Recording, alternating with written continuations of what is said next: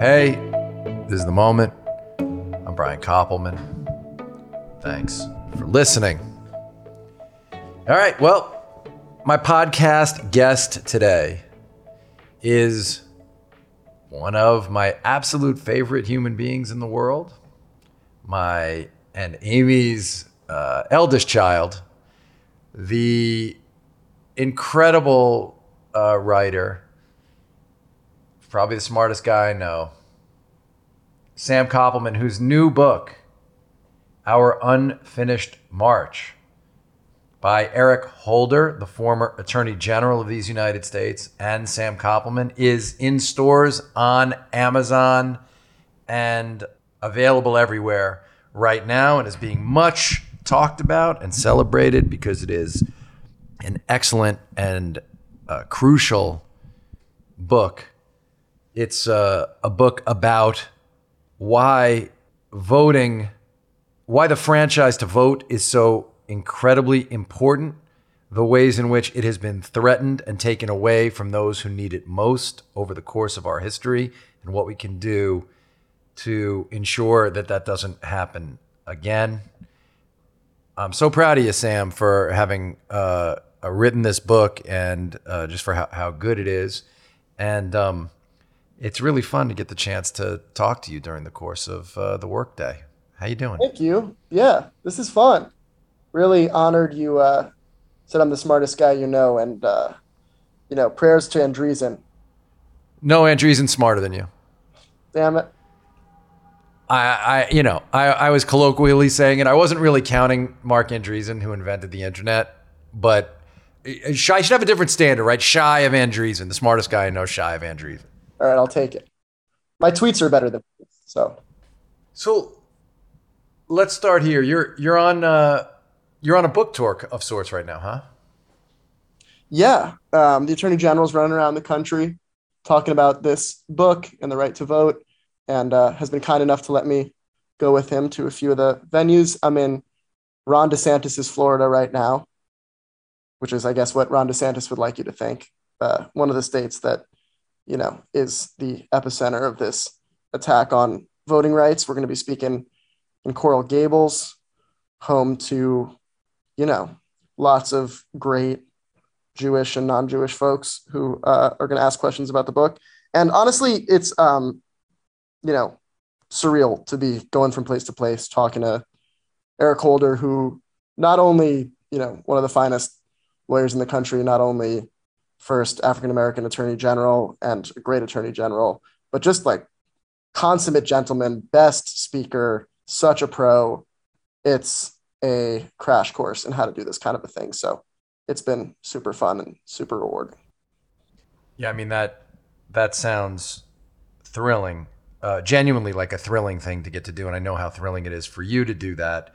Um, I know what uh, Attorney General Holder, the work he did, meant to you then. I know what the Obama administration meant to you, and I want to I want to talk about a bunch of that. I guess though, let me ask you. You know, you're 26 years old. I know you try to keep that a closely guarded secret, but it's it's really not uh, a secret. People can find out when you graduated from college and stuff.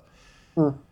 Uh, but you're at a place where where you're a part of the culture that's talked about all the time, and and that's you know your generation can really influence and should and will influence the direction of the country, which influences the direction of the world. And you're um, one of the people who's outspoken in your generation and who's found a, a platform. But immediately, you know, um, I ask you, you're on a book tour, and and and the first thing you say is Ron DeSantis with you know in a in a in a tone that is recognizably and appropriately, I think, sardonic. Uh, hey, I'm in Ron DeSantis's Florida. That's what he'd want you to think, and this is where. And I guess what I want to ask you is like, is this constant state of pitch battle where it's not about yeah it's going to be on a book tour where the weather is nice in a place that's you know i can go outside and run or yeah getting to spread this message or yeah it's you know i dreamed of being on book tours but that the fa- sort of reflexive thing is like fuck DeSantis. Now I agree, fuck DeSantis, but but I do want to talk about like how that feels to you and as as having to walk around with your fist balled metaphorically all the time. Yeah.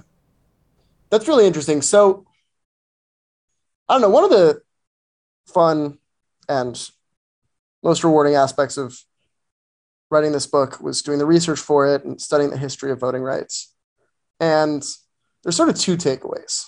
One is that the past is as grim as you could possibly imagine. I mean, you've read this book, but the shit people went through and the ways in which they were excluded from our democracy, and then the things they had to do to become a part of it.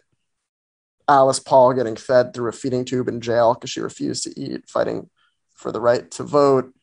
You know, Thomas Dorr and Seth Luther, they're leading a rebellion in Rhode Island for the right for white men to have the vote, and they end up having to bomb Dorr's family in the uh, Rhode Island Capitol. Like truly, some of the most unimaginable stuff. You look at Frederick Douglass, who goes from slavery, fights, uh, you know, joins Lincoln, 15th Amendment, and then once that happens, decides that's not enough, joins the fight for women's suffrage. Just unimaginable cruelty they faced. And then the second thing you realize is that these are human beings who found joy in that fight. And we try to end the book in this place. I quote Cody Keenan, who's my colleague and the brilliant speechwriter, chief speechwriter of President Obama. He's got a book of his own coming out later this year, but that there's like joy in this fight. And so I think the idea of dichotomizing this or juxtaposing it between, you know, you're either going to be in Florida enjoying the waves or, you know, fists up. I think what we have to do more of and what our generation doesn't do enough of is like find joy in this fight. Like the cool thing now, if you look at people my age, the way they post is like hands in the air, don't give a fuck, pessimism. And there's some joy in that too, you know, the idea that like we're all just going to die, might as well have fun. It is the genesis of that phrase YOLO um, that that people like to use. But at the same time, like it's got to become cool to give a shit. Like it's fun to fight. Like there is joy in actually pointing out the ways in which we've fucked up and the world is messed up.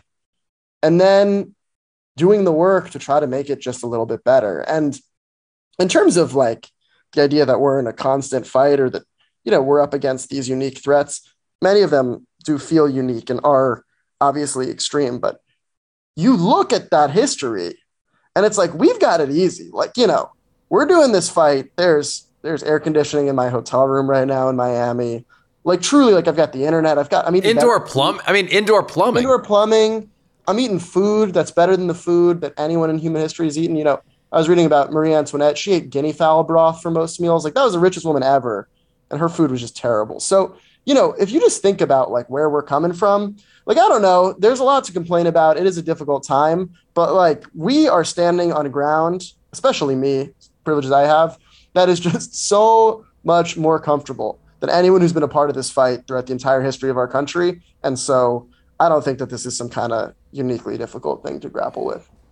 But if that's the case, and I agree in many ways with what you said about you know where where we find ourselves and uh, you know i've certainly read enough I, as people who listen to this podcast know i don't fake the funk ever so i can't tell you that i've read all of steven pinker's books but i've certainly read enough around uh, in in enough pages of steven pinker to know and understand the way in which civilization has moved forward and all that yeah. stuff ha- but there's a question for you like, uh, why, if that's the case, why do you think the forces have uh, the, the forces trying to hold down freedom? You know, the forces of racism, the forces of a- anti-Semitism, the forces of uh, hatred. Why have they turned it up to such a fever pitch that requires the other side to meet it uh, in in that way or, or is this just in your opinion from studying all this the state of what it means to be human that you have to uh, become tribal and have to find enemies Yeah, I mean, so the Pinker stuff is right on at a high level in terms of the fact that we're living in a world with less hunger, less extreme poverty, less war than we've ever had before, less famine. The thing is, through all of that, our brains have stayed pretty much the same. So, like, you know, the anxiety we used to have when there was a bear and we had to run away from it. Like the thing that's happening in your brain when you like are like trying to decide between two dishes on the menu at a restaurant and have to pick which one to order like it's like a pretty similar thing that's happening in your brain because the brain updates much slower than our conditions. Evolution takes place really slowly. And so at some level there's like a human nature thing which is like we're never going to be fully satisfied. Our range of emotions are pretty constant. Material improvements do lead to more happiness to an extent. Obviously if you have food to eat you're going to be happier more satisfied than if you don't have food to eat but there's limits to that. Separately and more importantly i think the reason you even write this book is that the flip side of the history stuff about it all getting better is that you really learn that that's because of like a few agents who decided to keep on fighting who kept winning battles against other people who were fighting and like won by the skin of their teeth and progress one can be snatched away pretty quickly. And that I was thinking about what I wanted to talk about with the Attorney General tonight because I'm actually moderating, which is not how this usually works. And the part of the book that just doesn't leave me, the research that doesn't leave me, is Reconstruction. Where like you, it's Yeah. like completely slept that part of the book killed me. That part of the book almost killed me dead. Talk Yeah, about it. Please so- talk about it. I mean, you know, you have the Civil War, all these people die. Our country makes all this real progress. And, and we talk a little bit about why this history has been lost by lost cause propagandists and it's been erased and it's not taught in our schools. But after the Civil War, there was a period of time in which America was a multiracial democracy, where the South Carolina state legislature had dozens of black elected officials. W.E.B. Du Bois called it a moment in the sun, reflecting on it years later. And these weren't incompetent legislators, as the films about this time made them out to be Birth of the Nation, whatever else. They were really good at their jobs. And as we know happens now, when you have more diverse leadership, it better reflects the interests of a diverse public. And so you saw education rates skyrocket from all across all races because of the educational policies enacted by this multiracial government. And then because of a confluence of factors, starting with Lincoln's assassination, but then continuing to include all sorts of various compromises that people in power made. That's just completely wiped away. Largely also due to the terrorism of the KKK and other organizations, mass slaughter, lynchings. And after Plessy, we enter this era of Jim Crow. All of the legislatures start being essentially entirely white again. And this isn't like some footnote period of time. This is like half a century in a country that's only been around for what, five half centuries? And there's this huge period of darkness for our democracy, whiteness, really. And then people have to like find the strength to do the civil rights movement. After all of that, after escaping slavery, fighting against it, winning a war, seeing power, having it taken away, had to like buck up, do the civil rights movement, win back those rights. And we're not in that dark 50 year period again. We still, for the most part, have our democracy intact. But we're definitely in that period towards the end of Reconstruction when everyone could have looked around and been like, how long is this thing going to last? Because there's like a lot of societal pressures, there's a lot of political pressures. Seems like the tide's starting to turn again. And, you know, we elect a black president, which in many ways is treated by the media as the culmination of the civil rights movement. And immediately, as we talk about in the book, you start seeing this intentional strategic, insidious, brilliant voter suppression across all the same states that ended Reconstruction in the first place, especially after the Shelby County ruling in 2013, which gutted the Voting Rights Act and made it so states that had previously been discriminatory, you know, all across the South, including the Confederate states, they could change their voting laws without any oversight from the Department of Justice anymore. Um, and in the decades since, we've just seen the consequences of that. You know, hundreds and hundreds and hundreds of poll closures disproportionately in Black neighborhoods. If you look at Georgia in the last election cycle, which Democrats eked out, if you were in a Black precinct near Atlanta, the wait to vote was 55 minutes. If you were in a white precinct, it was like six minutes. Like, this is all because the Voting Rights Act was thrown out because of intentional policies that politicians have decided to enact. And we're in that moment now where most people still have the right to vote, more than had the right to vote anytime before 1965. But there's a political party, one of the two major political parties, that thinks its future is predicated on limiting the number of people who can vote. And they have all sorts of structural advantage, advantages, institutional advantages in the Electoral College and the Senate. We can get into that if you want later, but they have a real chance of succeeding. Like, but for our action fighting back, they will succeed in essentially boxing all of these new people who entered our democracy since 1965 out of our democracy. And the only way it's not going to happen, the inertia of that doesn't win, is if we fight back. So that's where we are. And like, that's, these are the stakes. And that's why we wrote the book. And it's why I think, you know, even as we find joy in the struggle, you got to also match that with vigilance. Well, this speaks to the question what we, we started that run out with was uh, about progress and about sort of in the ways in which this is the the best. You know, people we all say, "Oh, this timeline's the worst," but I mean, the truth is, it's the best that uh, it's ever it's ever been. But you and Attorney General Holder in in this book sort of make a point. I mean, you don't contradict Martin Luther King's idea that the uh, the moral arc of the universe, uh, you know, bends toward justice, but you do say it's not inevitable. I mean, you specifically say progress is not inevitable. And yeah. and you're hinting at that in what you just said about these groups of people, but can you talk a bit more ab- about about your and the attorney general's belief. I mean, am I am I right in the way I paraphrase exactly, what you said? exactly right. And you know, we say like history is not a Marvel movie. Like you don't know what the ending is going to be. It's actually just up to the people in any given moment. And you know, it's why our society is so fascinated by counterfactuals, man in the high castle, whatever else. You know, what happens if Hitler would have won? Because it's just not Uncle um, Al, Allan Havey, with a great appearance in that show. Sorry. Shout out Uncle Al.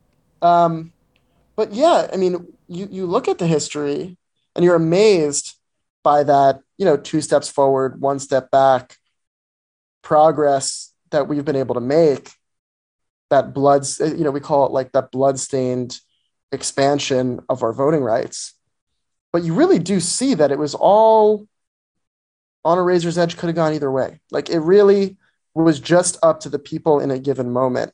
There was no guarantee that after Jimmie Lee Jackson's murdered in Selma, they're going to do a march and the state troopers are going to respond in the way they did, and it's going to be aired on TV the way that it was, and it's going to reach the White House, and LBJ is going to have to pass a voting rights act. That was not predestined in any way.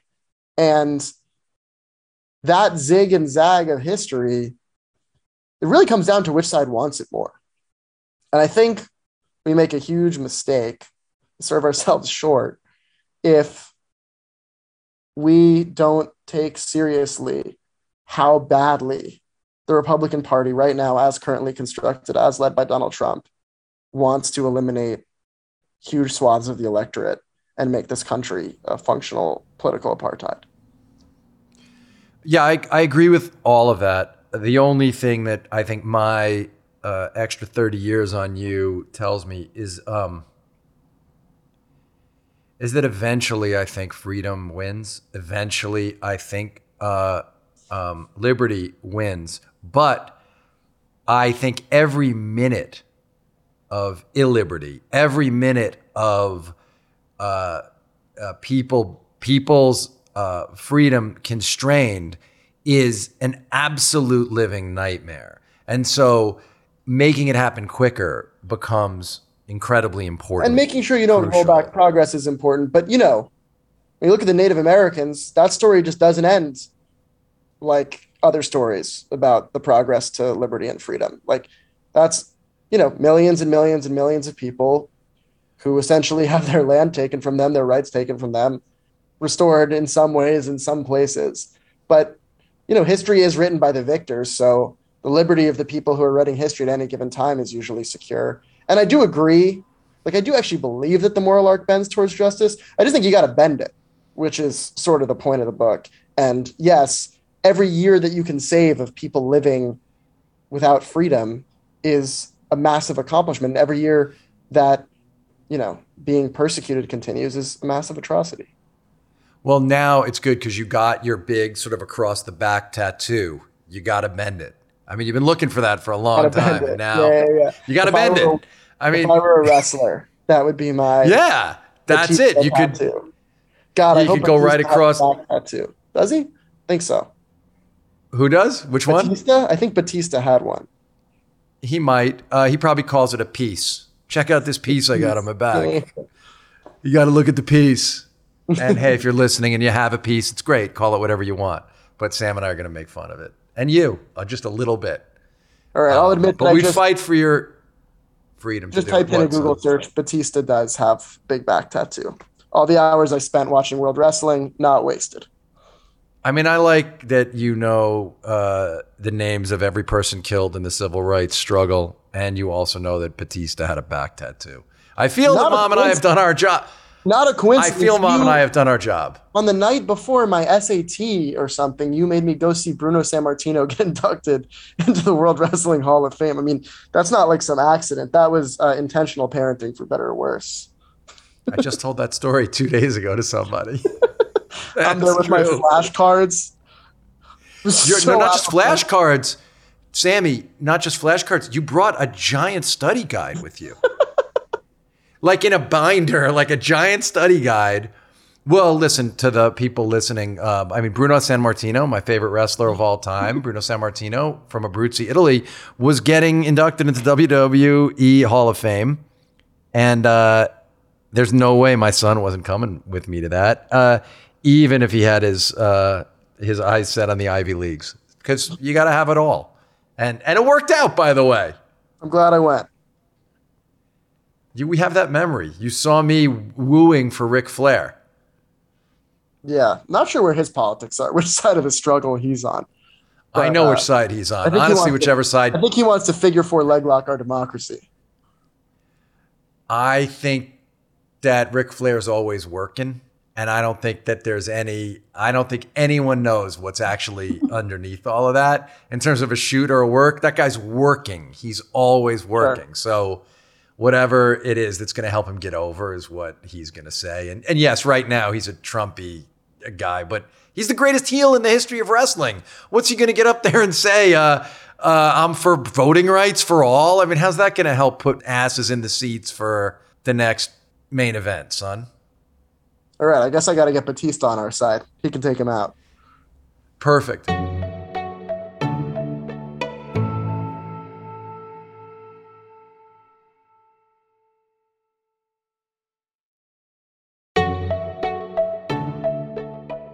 Just switching gears a little bit to the sort of subject of the the podcast in general. And you know, we did an episode about how you at such a young age were able to begin doing all this. Uh, but so I, I don't want to do those questions. Someone could go back and, and they can find that.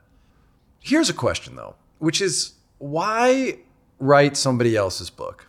What? Because I know that wasn't on your after impeach, where you and Neal together felt like, you know, this is the most important thing. But uh, I know writing someone else's book wasn't really on your list of things you wanted to do again.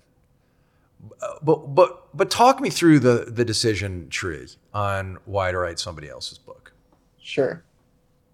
So, I mean, just the real answer, beside this, you know, being a big part of my job, is there's something really fun about getting to play make believe. Like that's why I started doing speech writing in the first place.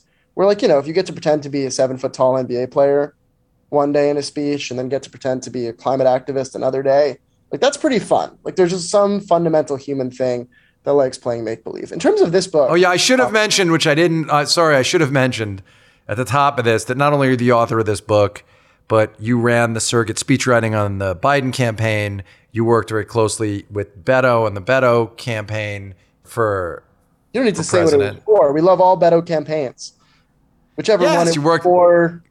You know, we're You worked closely with Beto O'Rourke, across the board. who we're both huge fans of, and you've done speechwriting at the kind of highest level. There are people we can't say, but you got to write for a lot of the people who are your dream people to write speeches for. But that's different than the commitment of writing a book. Well, yeah. So when you think about it, like for this, it's like, all right, this is a topic. The topic is voting rights.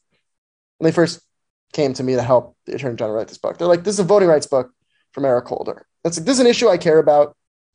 I could bring to bear my experience, 26 years old, Upper West Side of Manhattan, your son, to talk about this. And I could do a ton of research and I could write a book on voting rights. Eric Holder was a kid in Queens watching in his basement's black and white TV set when John Lewis got his head bashed in at the Edmund Pettus Bridge. Those memories helped inspire a career of public service that led to him becoming Attorney General under President Obama. After his time as Attorney General, running the NDRC, he's basically devoted his entire career to voting rights in our democracy getting to write a book informed by that perspective, enriched by those experiences, informed by that wisdom, I mean, that's just going to be an infinitely better book on this subject. And helping folks like the Attorney General, who are some of our great thinkers, get all of their words on the page in the exact right way. And he was a remarkable collaborator, and a lot of the very best lines in this book are completely his lines. Um, but getting to work with him on that process is just truly invaluable as a, as a learning experience. And I think um, even, you know, just as valuable in terms of the final product, which is what it is in large part because of the personal stories he shared. I mean, when he talks about Reconstruction, he's talking about what here, what learning about that did to him as a child. And when I'm talking about it's just so much more abstract and theoretical. Talk about how much. So those things you carry around about Attorney General Holder, you know, a lot of 26 year olds really don't know, couldn't name any attorney generals of the United States. They could barely name vice presidents of the United States that go back three administrations. Could you talk a little bit about how you were shaped by the promise of Obama's America and what, you know, how how their administration, how, like I say, their rhetoric uh, helped shape you and, and, and, and who you are and, and, and how and why you do what, what you do. You know, I think about this a lot. Like the generation of people who grew up and their first real political memory was Barack Obama becoming president. Because you see the Gen Z people and you look at their political TikToks and they're just so depressed and so hopeless and think that climate apocalypse is looming and inevitable and why give a shit and then you look at the people from older generations who often have a much more you know wide-eyed rose-colored hagiographic understanding of america and its founders. And like there we're this weird generation that like like i remember that feeling of hope that like you could really run an insurgent political campaign grounded in ideas of fairness and justice driven by the idea yes we can we the people actually have power. Got to see that president succeed in so many ways saw the administration fall short in others obstructed by newly intransigent and in many cases evil republicans in congress. And we're this generation that saw that and then followed it right up with donald trump coming to power and with all these institutions around us beginning to collapse one by one, like they're built with paper mache. And, you know, that that leads to this sort of like duality in my understanding of politics, which is that shit really can go to shit. Like it can really be it's brutal out here, as Olivia Rodrigo, poet of our generation, says. But at the same time, like you you can make progress. She's not Like, part of your you generation. She's she's not part of your generation. Right. That's maybe the Gen Z uh, pessimistic sensibility. Um, but you, you, you, sort of like gotta, you sort of gotta, I don't know, when you're, when you're in our shoes, having been informed by those experiences, I mean, that's eight years, right? What did Ta-Nehisi Coates say? Eight years in power. I mean, that just, that's a lot of my childhood where I'm frustrated by what's going on, but I'm fundamentally full of hope and think that no matter what you think of his politics, our leader has character and ran a campaign with dignity. And that makes me think that there's still possibility, that it's still worth fighting. There's a reason that we end the book quoting Cody Keenan, because, you know, the people who helped create and build on that rhetoric of the Obama presidency, I mean, they're the ones who I think are most clear eyed about the challenges before us, but also believe there's something we can do about it. And I'm just not ready for nihilism yet because I think that genuinely the facts indicate that we can make a difference and we can make the world a better place. And just as you said, every year of freedom matters, you know, every tenth of a degree that we keep the wor- world uh, from, from heating up matters to millions of current humans and future humans. And the fight, you know, makes a big difference. And so I think that's very much, um, you know, a product of growing up with the Obama presidency. That whole tension between the world as it is and the world as it can be that he described. I mean, that's that's what it's all about. But did any part of the repudiation by enough of America to completely you know, change who was in power, did any part of that have the effect of extinguishing that hope? Or did the example of what Obama was able to do when it seemed impossible make you know that uh, it's really possible that the Trumpy DeSantis order is also something that can be washed away. Yeah, I mean, you just look at the history of America and there's both. Like that's what this book tries to do is we try to leave you in a hopeful place in that you're an agent and can make a difference, but the whole time there's people on both sides of this thing. There's the people who are inching away, inching away at progress and the people fighting back against it. And so personally for me, you know, emotionally, you it's it's just trying to quiet that voice that tells you that none of the progress mattered. Yeah, that's useful, very useful to do, very important to do.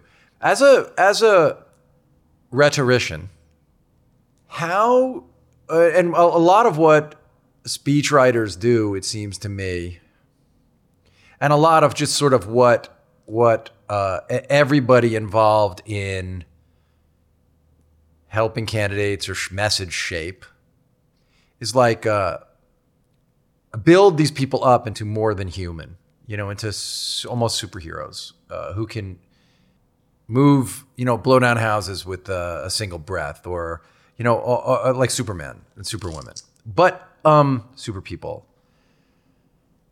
But like I have found, and then I, you know, I haven't been an innocent for a really long time, but like when I watched Rubio and Cruz be so calculating in the way in in their co, uh, in in becoming co-opted in using that co-option to like relaunch themselves.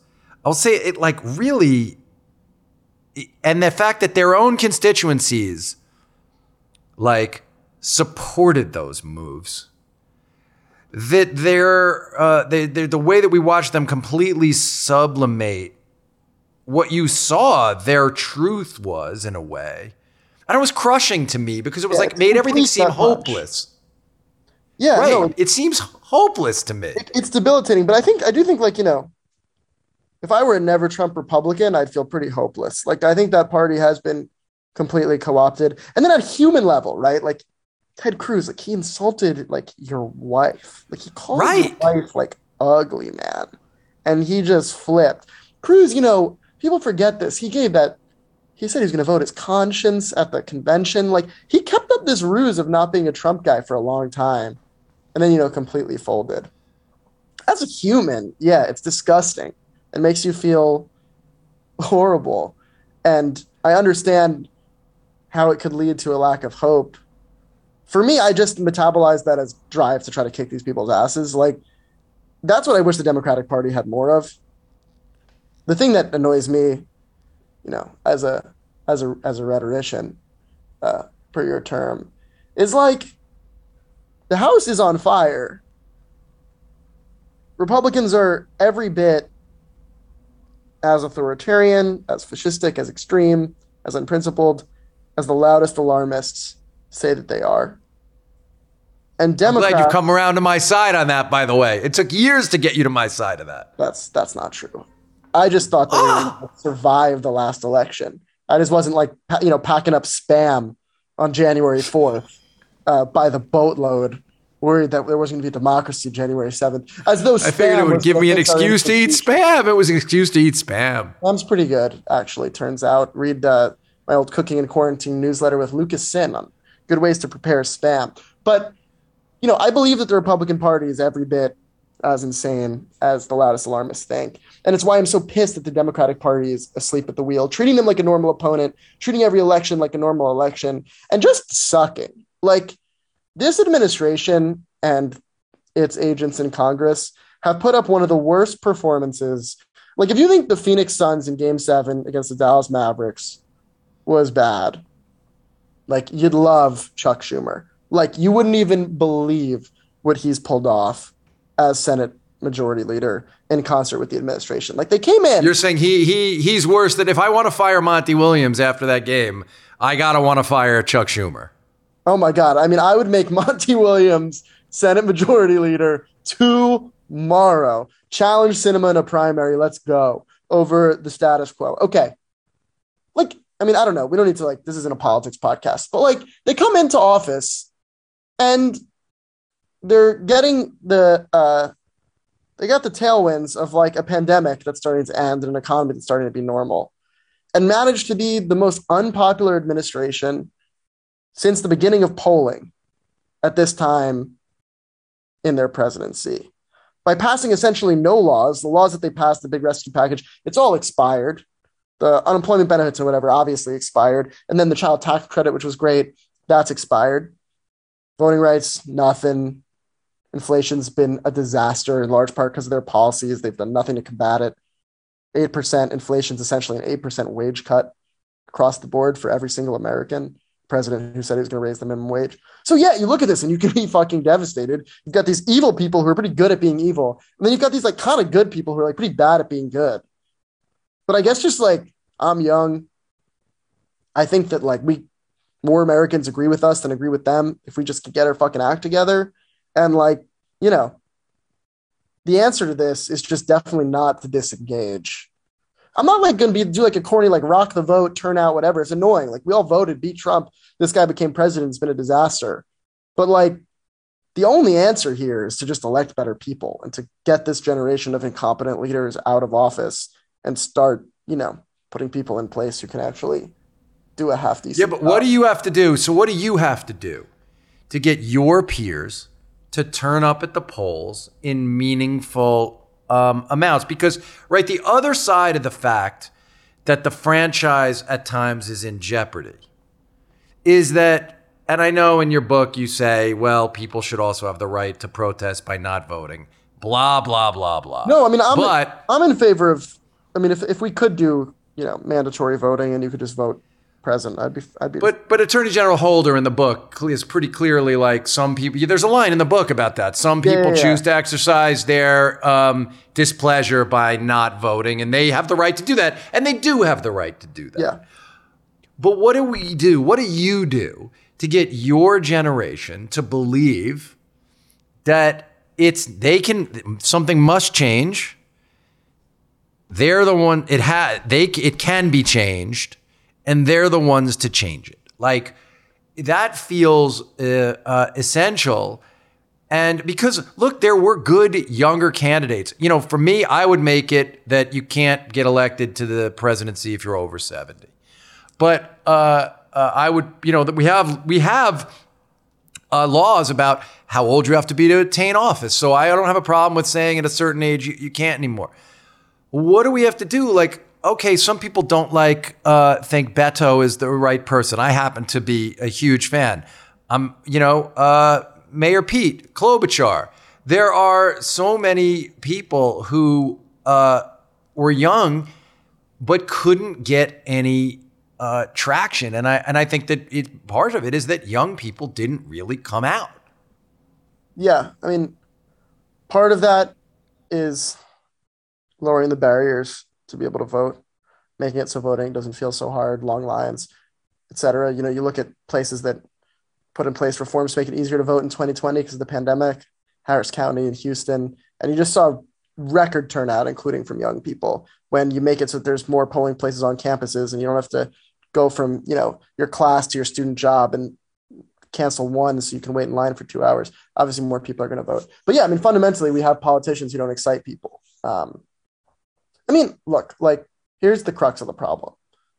Like, you got to kind of like, to some extent, suck to like want to go be a politician.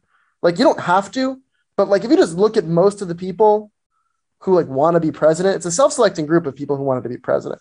Like, obviously, the problem with Harvard is that everyone at Harvard's a kid who wanted to go to Harvard, which is like it's an annoying self-selecting group. Like, like you. you I mean, you're one. I mean, to be clear, you're one of those. People. That's what I'm saying. That that that like you know one of the reasons maybe I didn't find college so enjoyable because everyone around me was some fucking Harvard douchebag, right?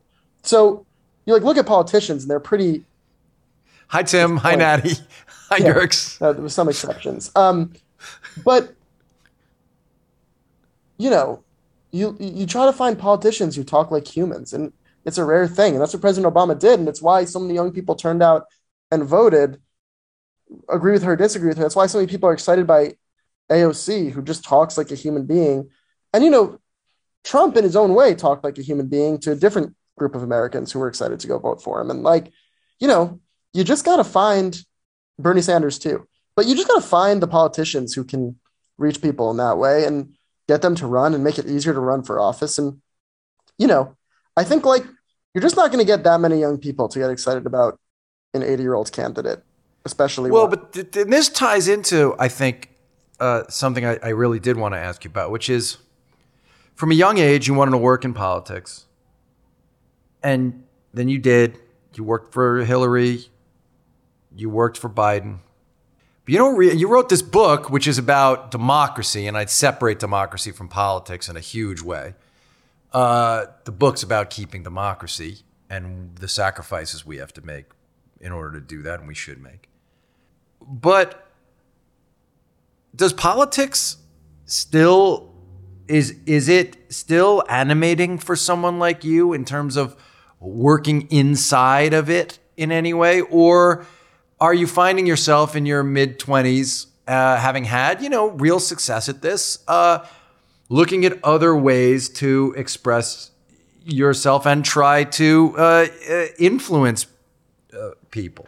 The issues excite me. Like politics itself is pretty poisonous. Like, you know, I think the people in it are often an echo chamber.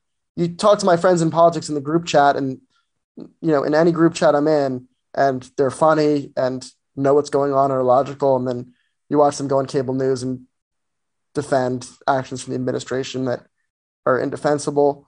It's really hard if you're really working in politics and care about getting the next job in the next administration in a good place to be honest about what's so broken. And so I'm not sure that the way I'll create the most change is by working on campaigns of existing people who are, you know, already in power. But yeah, I'm like just as fired up about the actual issues as I've ever been and even more outraged than I've ever been at our inability to do the right thing and get shit done in a way that actually helps people. I mean, the way like seeing that, like seeing the child tax credit, which got rid of child poverty by half, just vanquished because of bad politics and bad messaging. I mean, yeah, that makes me there's nothing I want to do more than just find a way to get better policy passed and defend it and get that message out. I'm just not sure that the way that'll happen is um, from within the arena.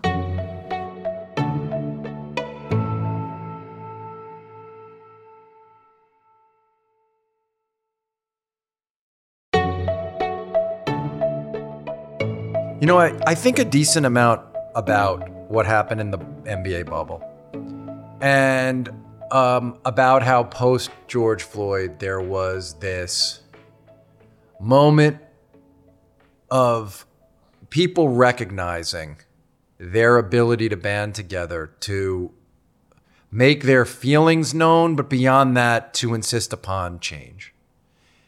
And um, the Voting Rights Act, because if I think about it, the Voting Rights Act, what the Supreme Court did to the Voting Rights Act, which just to, I'm going to try to lay it out from the reading of the book.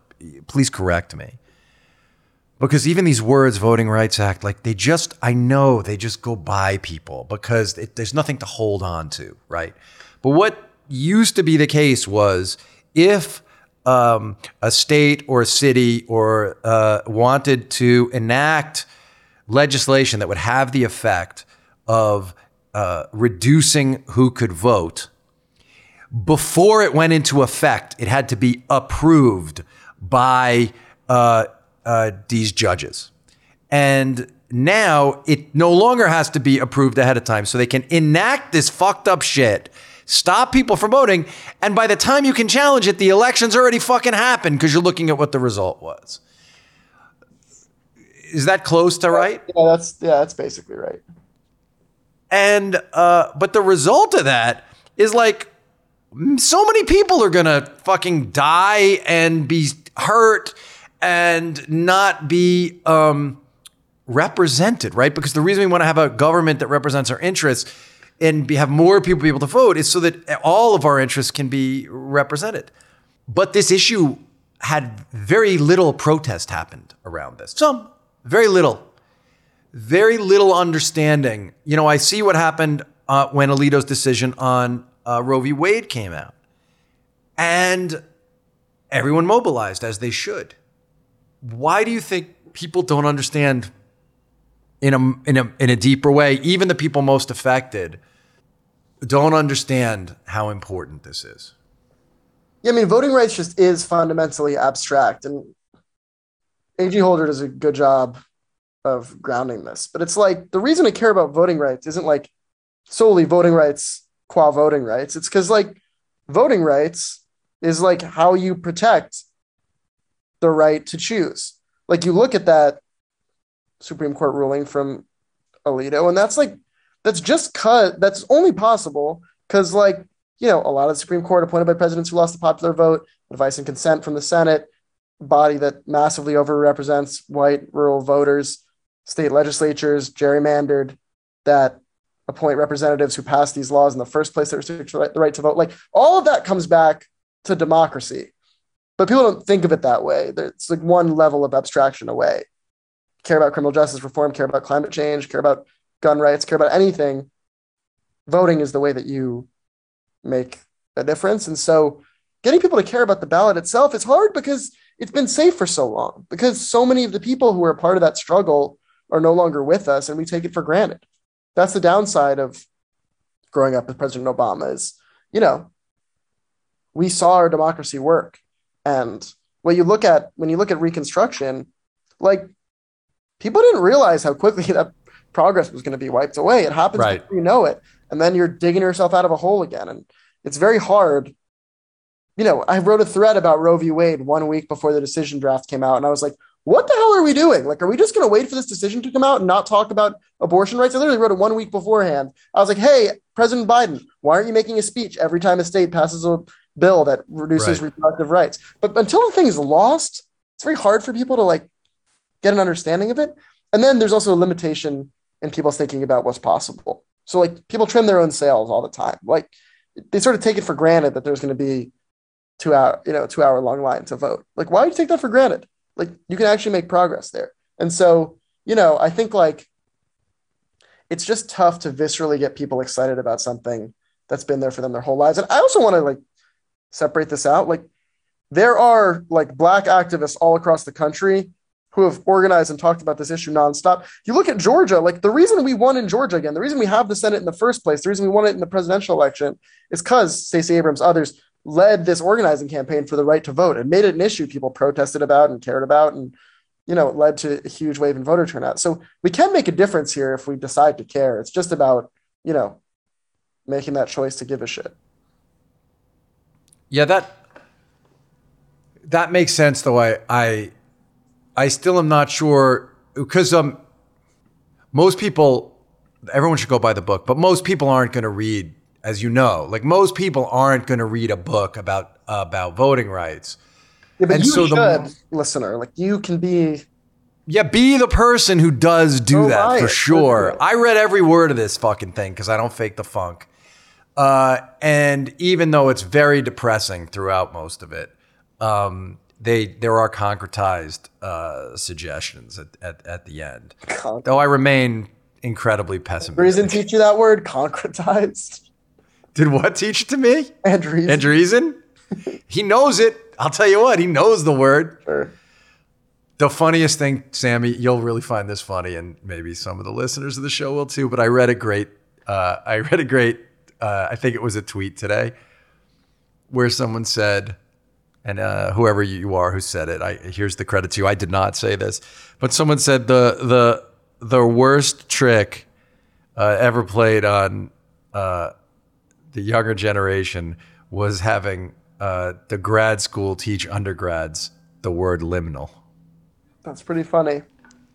We've got that word in the book. Yeah, it's in the book. I taught it to you though. I use that word. I think I sadly. Yeah, yeah, that's. I sadly propagated the yeah, use of. Most people are not reading the book. You were saying. So the the question is how how to talk about the franchise. One thing is the word the franchise is amazing, and people should start really using it much more. Exercising the franchise. Yeah, because sure. exercising the franchise is the best. It has all these good associations. Uh, franchise player. People like the. You know, also, like it sounds like a great code for you know. Congrats on the sex. Like I exercised the franchise last night. Like it. Oh no. It just seems like one could really use it and get it into the vernacular. Yeah, yeah, yeah, yeah. Exercise the franchise, sure. Um, right. That makes sense. I mean, look, I just don't think it's like this is going to be a game of words. Like, I think fundamentally, you're going to get people to care about this because they're afraid of losing it, our democracy. Like, people moved on from that image of these people storming the Capitol on January 6th very quickly, and then decided to ignore the fact that in all these state capitals across the country, Republicans are passing these laws so that next time, if this happens, there's a contested presidential election, it really like might succeed.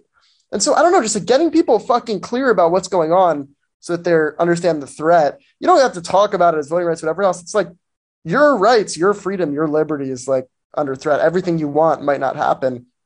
But honestly, like you got to find candidates who can talk about this in a compelling way who are exciting. Like the people matter as much as the message. Like the messenger is just is just so so so critically important. And the people we have now are fundamentally not up to the task. I mean, look, Joe Biden, Barack Obama's vice president, Pelosi and Schumer have been our leaders for you know decades. These are not people who are acutely aware of the unique threat that we face right now. They think it's all working. Okay, so if someone's listening to this, because this is what I really thought, like, so reading the history in the book, it's incredibly well written, it's so compelling, but it really is a fucking bummer. Yeah. But and then yes, you you you make these real suggestions, but like the realpolitik of our age does make me wonder if that change is possible. So if someone's listening to this, and yeah, what what yeah, realpolitik. Yeah, what can people do now?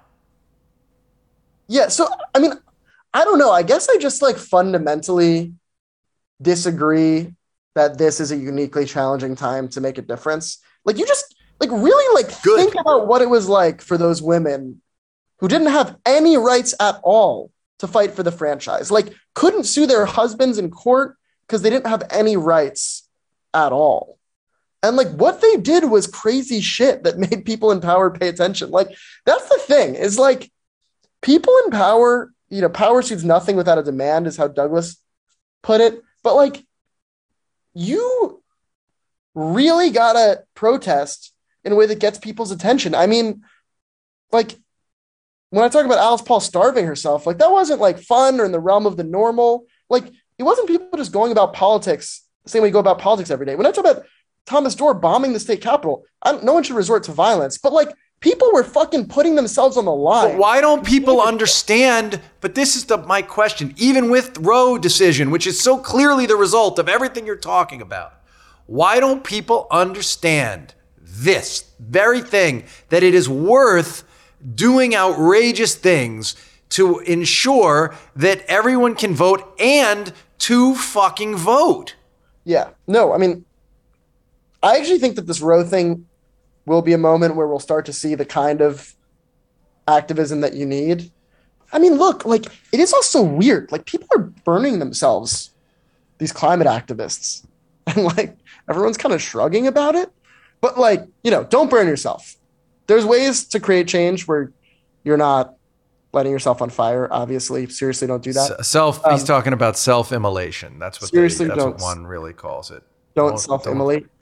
No, but for real, don't. But like, you gotta like, you gotta fucking put yourself on the line. Like, like you really do have to like maybe like miss work one day and like show up to a protest. You really do have to like go to your representative's door and start knocking. You do have to make their lives difficult. Like you do really have to like get up all up in there if you give a shit about these issues. Like it just doesn't work that you can like hang back and hope that progress happens. Like it's not a coincidence that Obama had this great message. It also inspired people to knock on more doors than ever before, the greatest grassroots campaign in history. Like you have to like you do have to sort of like get on your feet and like go try to make a difference. But you're right. The, the thing that first has to happen is you have to decide that it matters.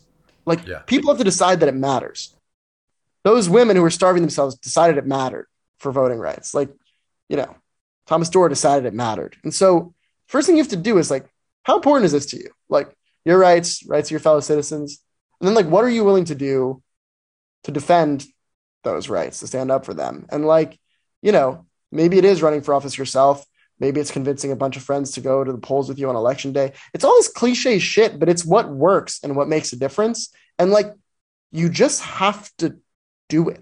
Like, you just have to actually, like, it sucks. Like, it's so, not, like, part of the thing, like the Pinker thing we're talking about is like, life's pretty good materially. Like, you know, and there's a reason that so many dystopian movies and stuff, it's like everyone lounging in the Matrix, watching, you know, or watching yeah. their headsets, Ready Player One or whatever and they're just chilling out because like quality of life's pretty good in this future that we live in like where you're eating good food you can DoorDash it like there's things that are like pretty good for people especially you know for this inflation people had extra money to spend uh you know because because from, from the government like this is a period of time when things feel relatively all right but you have to understand that they're not that this progress we've made is tenuous that your complacency is leading to other people's conditions deteriorating and then you have to fucking do something so you know, that's the situation. And recognizing it's the first step and then doing something is the second. People fucking do something. Start by buying and reading this book and then yeah, fucking do something. Do that. With our with our last few minutes, uh, I just want to ask you how you felt watching Luka do what he did the other night. This is what I'm saying. So I watched Luka do what he did, and he was incredible right? And the Phoenix Suns had no answer for what Luka did, right? The Republicans are not nearly as good at politics as Luka Doncic. Like Mitch McConnell stole a Supreme Court seat, nothing like Luka Doncic. He, those skills are far more unique. I mean, LeBron is your favorite basketball player of all time. Yeah, LeBron's great. Look at. I, what I'm telling you, listeners, is that Chuck Schumer and the Democrats are as ill equipped for this fight as the Phoenix Suns were for Luka Doncic and that offense. And they're fighting a worse opponent, but they're getting trampled. They're getting destroyed. And it really is like it sucks. Like I wouldn't want to do this. Like this isn't fun. Like it sucks, but we people who are like listening to this podcast and have even a semblance of like reasonability and semblance of an understanding of like how people live and what people like and what people care about. Like it's on us. We're the last line of defense or defense, to use the metaphor. Uh, of our democracy, this is one of those moments that will shape the next half century. There is really this tension between a party that wants to roll back our progress and folks who want to expand it and expand our democracy to more people. So, you know, which side are you going to want to be on? Luka's or the Phoenix Suns? Never mind. We analogize Luka to the other side. Which side are you going to be on? The, the side that, uh, that that lays down or the side that actually decides decides to uh, fight back and win a championship for democracy? I think uh, just to go back to basketball for one second, I want your predictions. Here's what I think. I think we're going to have Heat, Mavs, Mavs win. What do you think? Wow. You think Mavs are going to win the title? I bet on the Mavs before the last round to win the title. So that would be a great outcome for me. I do think that Jimmy Butler is the current guy closest to Kobe and Jordan in terms of that work ethic and drive. He's a maniac. I think the Celtics are really fucking tough, but my guess is yeah, I actually think the Heat are winning that series too. I kind of think I kind of think Steph's gonna sneaky win the title, but we'll see. Well, there would be something kind of glorious in that too. I can't. I am. Uh, I'm rooting for the West. Yeah, you know who I'd really take, and I know you would too. If if you told me that Spo would study for two years and then take over the DNC, I would say, let's go, Spo. Spo, I'm in Miami. Call me. Let's do this thing. I mean, if Spo if Spo was ready to like general this fucking thing, I he is so underrated and so smart. With Pat Riley as Secretary of Defense, Spo and Riles.